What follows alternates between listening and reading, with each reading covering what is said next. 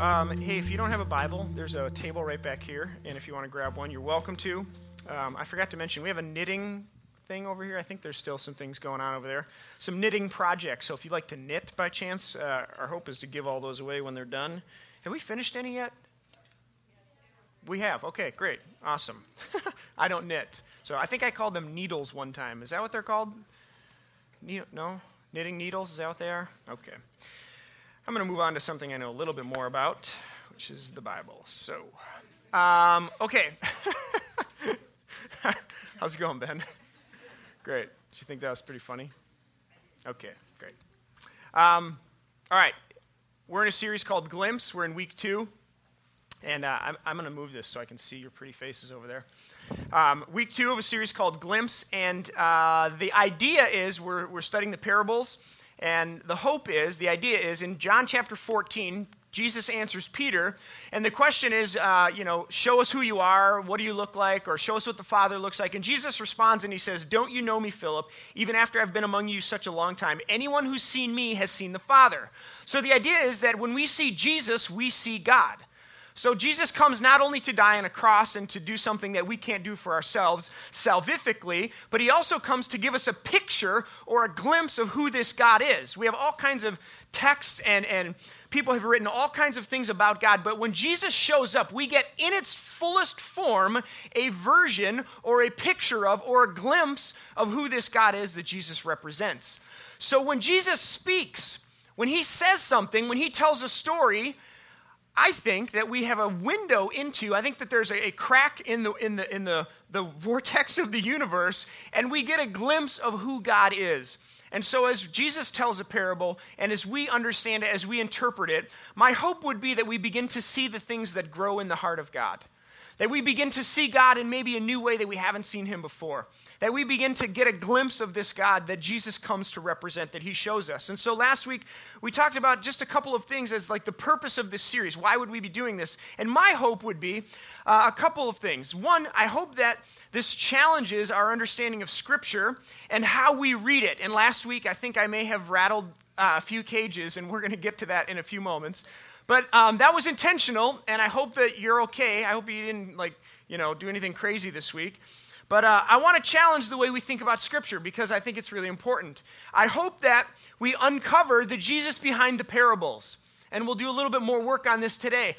The Jesus behind the parables. Is it possible that the parables that we get, Matthew, Mark, Luke, and John, are told by Matthew, Mark, Luke, and John, and they're quoting or they're telling a story? They're using source material that Jesus spoke, and there's actually maybe some different things going on there that Jesus that wasn't going on in its original context. Is it possible to get behind the parables to the Jesus who told them? And I hope that we can, and I think that we can. And I think when we do that, maybe it may even offer a glimpse of Jesus that we haven't seen before.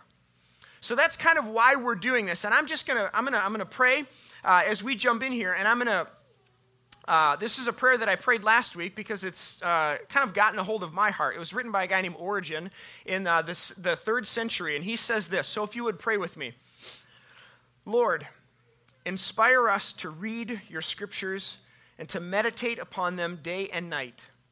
We beg you to give us real understanding of what we need, that we may in turn put its precepts into practice. Yet we know that understanding and good intentions are worthless unless they're rooted in your graceful love. And so we ask that the words of Scripture may also be not just signs on a page, but channels of grace into our hearts. We pray in the power of the Spirit and by Jesus' name. Amen. Um, if you weren't here last week, uh, I, uh, I apologize because what we're going to do is, is we're not backtracking, but we're not going forward yet. Uh, I, my plan was when we did this series was to study another parable, and I, I actually read this week, and, and, I'm ready to do the rich man and Lazarus, but we're actually not going to do that today. We may get to reading it depending on how things go here. But I felt like after last week, we needed to back up just a little bit. And so, if you podcast or if you're interested, this isn't a, a commercial to go you know, listen to my podcast because I don't get any kickback from that. Wouldn't that be great? Uh, to all you podcasts, all you podrishners out there, um, but it might, it might help make sense of what's about to happen today. So here's what I want to do today. I want to, I want to talk about a couple of things. I want to remind us about some really important distinctions when we study Scripture. So when we open up the Scriptures and we study them and we attempt to learn something from them, when we read them, when we're together and we do that, what's actually going on? Like, what is the nature of the study of Scripture?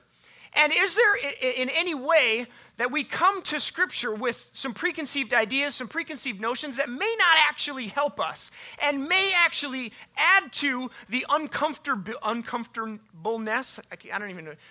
The, the, the, the feeling that you may have felt last week that you were uncomfortable. Uh, how can we, is there something about the nature of the study of Scripture that actually gets at what you may have felt last week? And then I want to clear up just maybe some questions because even right after we were done, some people came up to me afterwards and they're like, okay, seriously, interesting, very interesting, but what about this? Did anyone have that thought last week after, after we talked? Like, okay, that's interesting, Micah, but can you answer me this question? I know a couple of you came to me and you're not raising your hands, so you're liars. And we are at church. So that's cool, whatever. Um, I look really dumb now, but if that makes you feel better, that's cool. Uh, no, I'm kidding. So here's what I want to do first um, I want to take off my prophet hat, and I'd like to put on my pastor hat. Uh, sometimes the person who has this role in communities uh, often speaks as a prophet, where they, they rattle cages and they speak things that maybe are a little uncomfortable to listen to or hear. Um, and, and, and, I don't want to do that again two weeks in a row because I sensed a little unsettledness uh, last week. And so, what I want to do is, I want to try to shepherd and, and move into this conversation as a pastor. And I, and I want to say this I want you guys to know that, um, and it's ironic that I say this because I had an experience where a person who said this, and it's not my favorite person in the world, but what they said was really, really valuable. My affection for you has grown immensely. Um, we planted this church a year ago. We started July of last year, and it's been 365 plus days and uh, 12 months and, and so on and so forth and my affection for you as a community, like my love for you, this was an idea, but now it's reality. And so uh, my love for you has grown incredibly this last year. And I consider it an, an honor and a privilege to be able to do what I do and to do it with you. And what I want for you, as your pastor, what I want for you is to experience the life of God here and now. I want you to have an experience if you haven't had one yet, and I want you to have experiences where you are transformed into different kinds of people. So, what I want you to experience week in and week out as we gather, and, and as a result of you being a part of this community, it's my hope and prayer that you're transformed, that you become a different person, that you have a hope that maybe you didn't have before, and that, you're, that this becomes a catalyst for the way you live your life. So when you leave here and you go to work and you go to school or you go home or you do whatever it is you do, that what we do here is a catalyst for you living differently in the world. That's what I want for you. When we gather on Sunday mornings, it's really important for you and for, for me, for us to understand what's happening, why we're doing it, and how it fits into the context of, of the rest of our life as a community. What happens here on Sunday morning is really, really important. Ben talked about a scripture that I think it's in Hebrews. It says, Do not forsake the gathering, the gathering of each other. Don't forsake getting together. Because it's really important. When we do this, when we gather and we sing together and we, we do something that we can't do alone when we gather. And that's really important. But it's important that you understand this in the larger context of Awaken because this is only one part of what we do. We talk about different environments at Awaken. This is one of three. So when we gather on Sunday morning, life groups would be another uh, environment, and serving together would be another environment. And these three things are kind of where we've put all of our chips. This is how we do life together. This is where we invest time and energy. So this is only one part of three, if that makes sense. And unfortunately, we live in a culture where oftentimes this is it.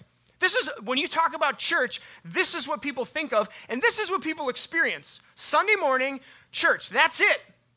And I got to be honest with you, if that's the case, then what happens here, I believe, will be incomplete and, and will not be as effective, will not be as influential, will not be as uh, encouraging or fill in the blank as it could be, because this is part of a process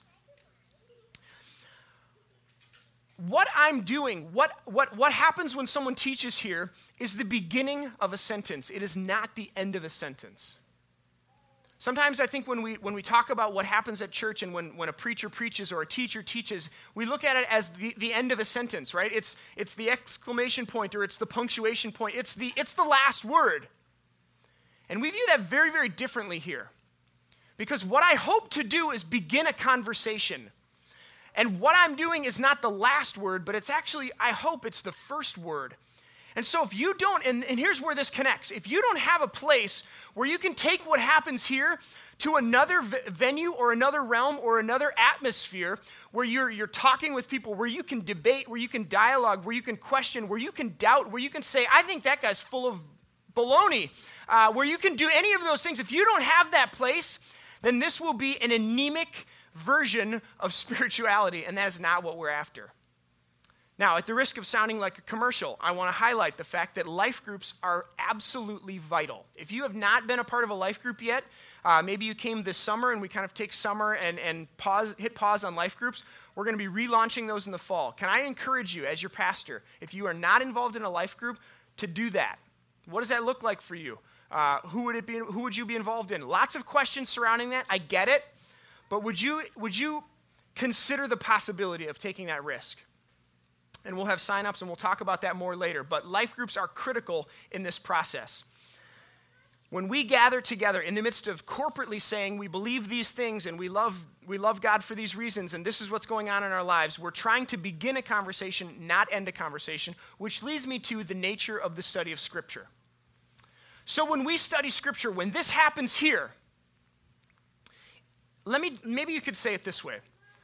First and foremost, our study of Scripture is not propositional, it's relational. When we study the Bible, first and foremost, it's a relational task. It's not first and foremost propositional. Maybe you could say it this way, or, or, or uh, right and wrong are not the primary focus of our study of Scripture. So, to get the right answer or to get the right interpretation or to get the right whatever is not the primary focus of what we do when we study the scriptures. It's not propositional in that sense. What we're not after is truth as it, you know, the only thing that that could have meant in its original context, and that's what we're after. And anything less than that, we miss the mark. And ironically enough, in Greek, the definition for sin is to miss the mark. Okay? That's not what's happening when we study Scripture primarily. Propositions are important, truth is important. What Jesus said when he said it is important. But here's the distinction when we study Scripture, what we're after, the primary focus of it is a relational task. What we're after is God because God chooses to reveal himself through the scriptures, through other ways, through the Spirit at work in the world, through you and me, through uh, the witness of the church and those who have gone before us, through a lot of different ways. But pr- this is a primary vehicle that God has chosen to reveal himself to us through. So when we study this, what we're after is not the words on the page. This is two dimensional, it's black and white. What we're after is the God behind the scriptures, the God who's revealing himself to us through the scriptures. So, right and wrong, I'm not a relativist. I'm not saying that's not important. Okay? We live in a postmodern culture. That doesn't mean all of postmodern, postmodernity is great. Right and wrong is not the primary focus of Scripture when we study it, it's a relational task. And what we're after is the God who's behind the Scriptures and a, a knowledge of Him, an experience of Him. And I believe God has done this all through the story. I think God honors our heart and God honors our intentions. He honors our desire and what we want. He has from the beginning, and I think he still does. And so when we come to Scripture, here's where this makes sense for us. As we studied last week, we came to a really difficult text, and I offered a very, very different interpretation of that text. And a lot of people came to me last week and said, Jeez, you got to be kidding me.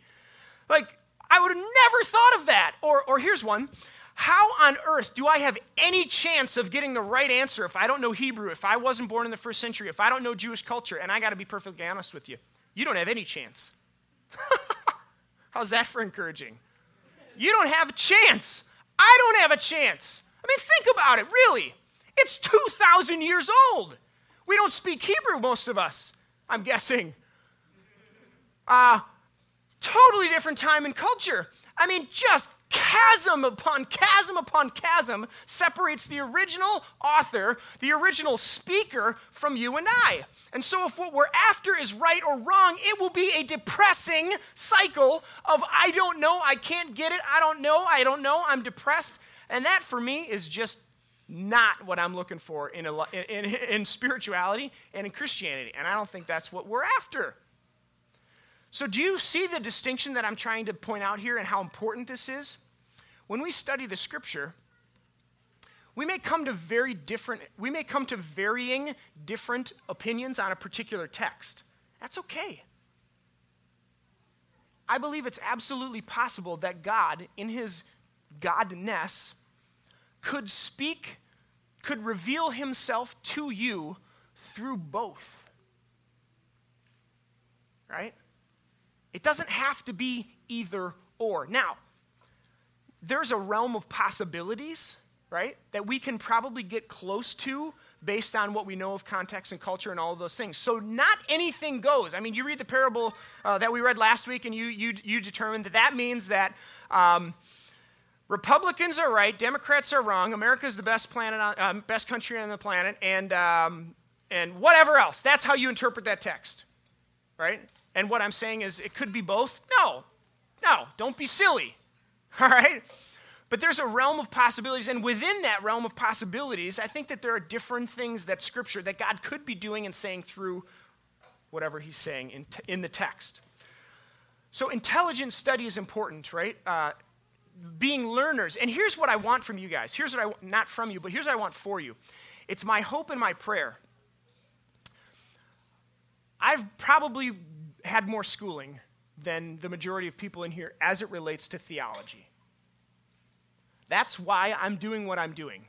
I have hours upon hours upon hours in a week to study, to read, to find the texts that say, hey, you might want to think about it this way, to learn the languages and try to understand what did that mean in its original context. That's why I'm here doing what I'm doing, and I find it an honor and a privilege. I, it is an absolute honor for me to do this. And I hope that it's a gift to this community because we want to all be offering the gifts that we have to the community. But what I don't want is for you to always eat from my hand. If we get into this five years from now and you're no more of a biblical scholar, no more astute on biblical matters than you were when you started, I have failed. We have failed each other. My hope is that you become a learner. My hope is that you see some of the different principles that we're using to get to or to read a text and you begin to do it yourself. When you get together in life groups, you ask the questions that we're asking. You learn to ask the right questions. Man, that makes a whole difference. That makes all the difference in the world if you can ask the right questions. So, my hope is that as we do this together, that you become learners and that you become people who are astute and you're growing in your ability to understand and read the scriptures. Because if you're always coming here expecting to learn something from me, I got a bad, I got bad news for you. I'm probably going to let you down because I'm not that smart and I'm not that good. Period. End. Now, that to say, we read a text last week from Matthew chapter 20. And there's one particular question that I think a lot of people were asking. So if you would, turn in the scriptures to Matthew chapter 20, and we're going to read this parable again. And I'm not going to go through the whole, the whole deal again of how we looked at it last week. Again, uh, the wonders of technology podcast, that'd be. But let me read the parable, and then I think I, I want to just offer a few thoughts on, on the, the most common question that I've received from last week. It says this For the kingdom of heaven is like a landowner who went out early in the morning to hire men and pay them a denarius for the day. He sent them into his vineyard. Matthew 20. About the third hour, he went out and saw the others standing in the marketplace doing nothing. He told them, You will also go to work in my vineyard. I will pay you whatever is right. And so they went. He went out again about the sixth hour and about the ninth hour and did the same thing. And the eleventh hour, he went out and found still others standing around. And he asked them, Why have you been standing here all day do, all day long doing nothing? Because no one has hired us, they answered. He said to them, You also go and work in my vineyard. When evening came, the owner of the vineyard said to his foreman, Call the workers and pay them their wages, beginning with the last ones hired and going first. The workers who were hired about the eleventh hour came, and each, came, uh, each received a denarius. And so when those who came were hired first, they expected to receive more. But each one of them received a denarius. When they received it, they began to grumble against the landowner. These men who were hired last, you have made them equal to us, and who have bore, we who have borne the burden of work uh, in the heat of the day. And Buddy answered one of them, Friend, I am not being unfair to you. Didn't you agree to work for a denarius? Take your pay and go. I want you to give the man who was hired last the same as I gave to you. Don't I have the right to do, with, do what I want with my own money? Or are you envious because I am generous? So the last will be first, and the first will be last. In a nutshell, we looked at this from a cultural perspective, and this is all about the people in, in the story the landowner, who, who, who in that culture is uh, uh, wealthy, has tons of money, the servants, and, and the, the, the expendable day laborers. And this was about Jesus basically exploiting and, and exposing the landowners for the oppression that they're causing on the people who didn't receive uh, or, or, or got paid all the same wage. The question is if that's what it's about, if that's even close to what Jesus meant, then why does Matthew begin with, this is what the kingdom of heaven is like, right? I mean, if that's what the parable is about, it's about oppression, it's about these people oppressing these people, and Jesus kind of opening that up and bringing these people together in a social context where they would have never been together. If that's what it's about, then why does Matthew say, this is what the kingdom of heaven is like? Because, quite frankly, if that's what the kingdom of heaven is like, then I don't want anything to do with it.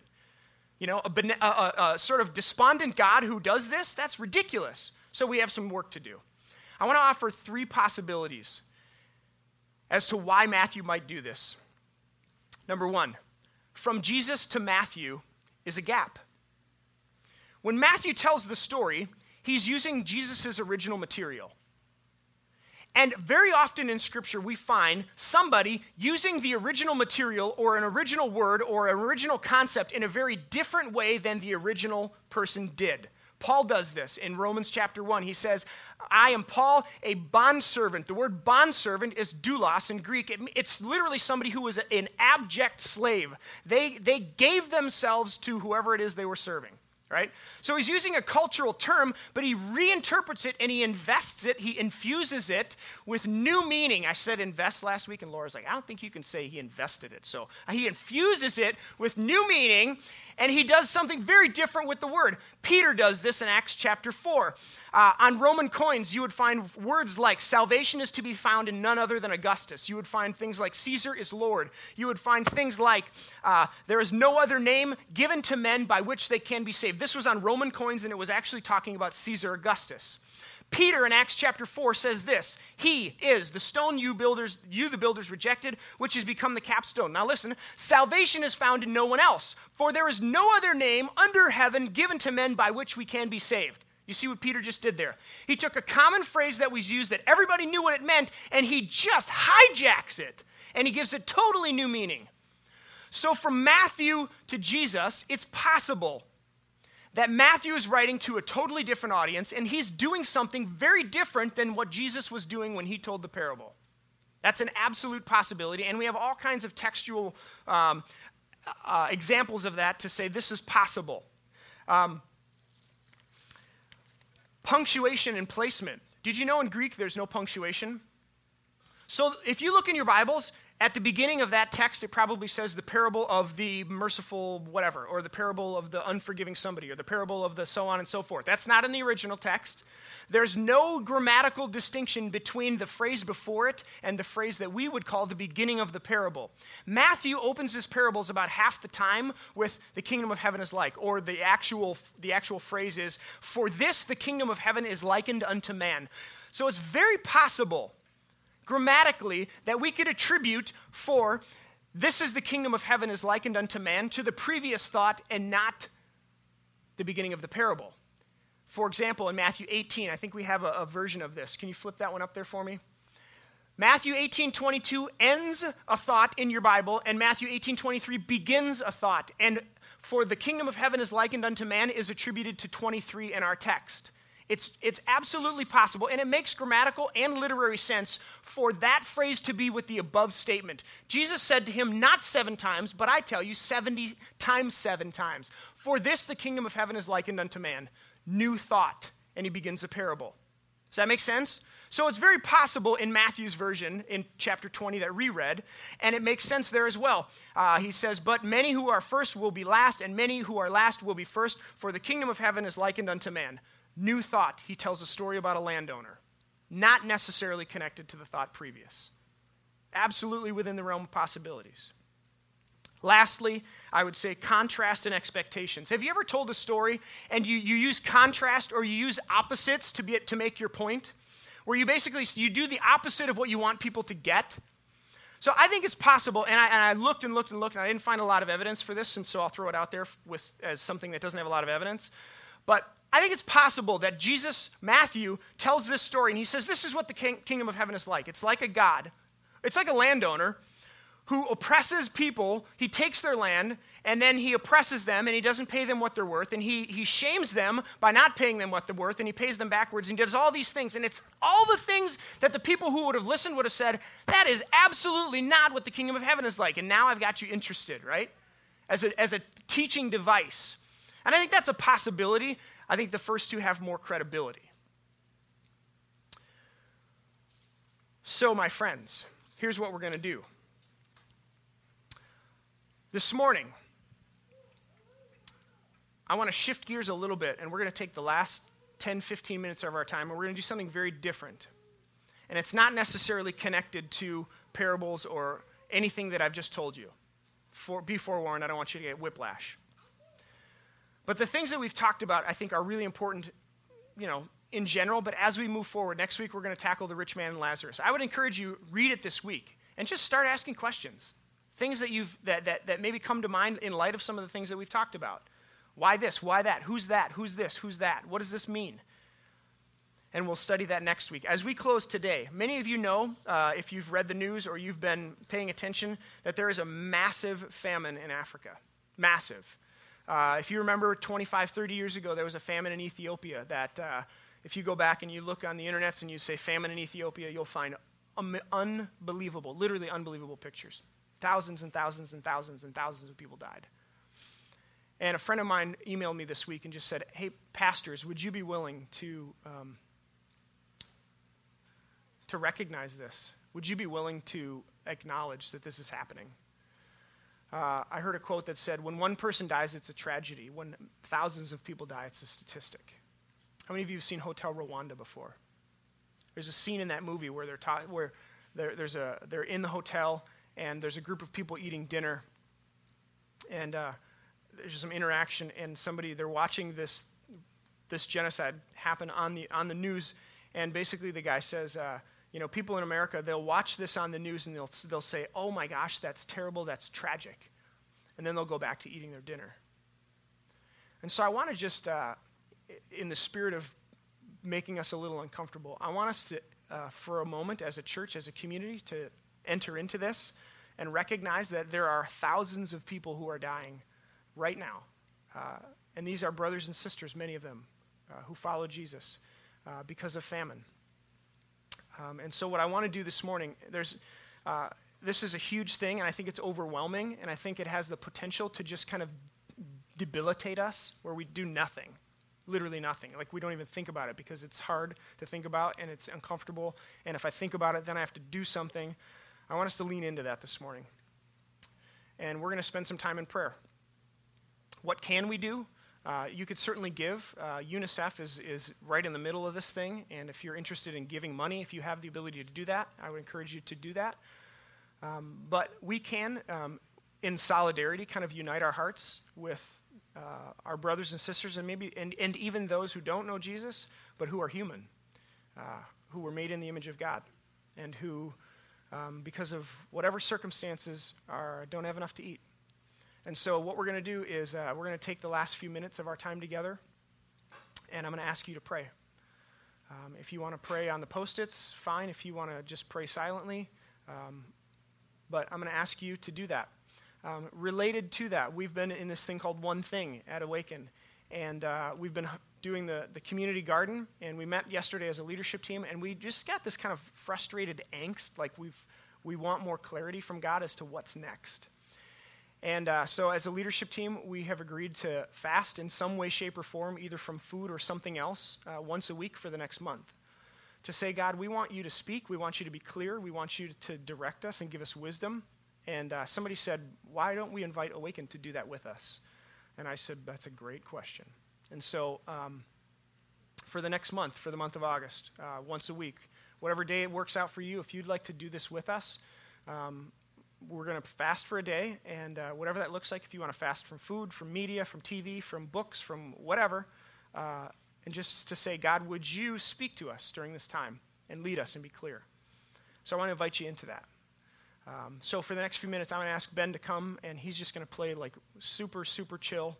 Um, and I'm going to ask you, uh, kids, if you're here, um, be here. It's okay. Parents, chill out. Okay? It's okay if they make noise. It's okay if they goof around. Kids, but I want to invite you to pray with us.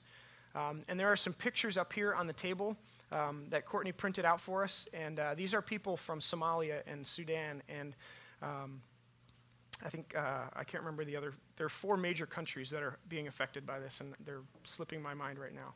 But they're pictures of, of some people from that, those places. And so if it would help you to have a picture on your table, um, to see this, the face of somebody, uh, then grab one of these pictures. Uh, and again, I invite you to post things on the, the wall here if you want to.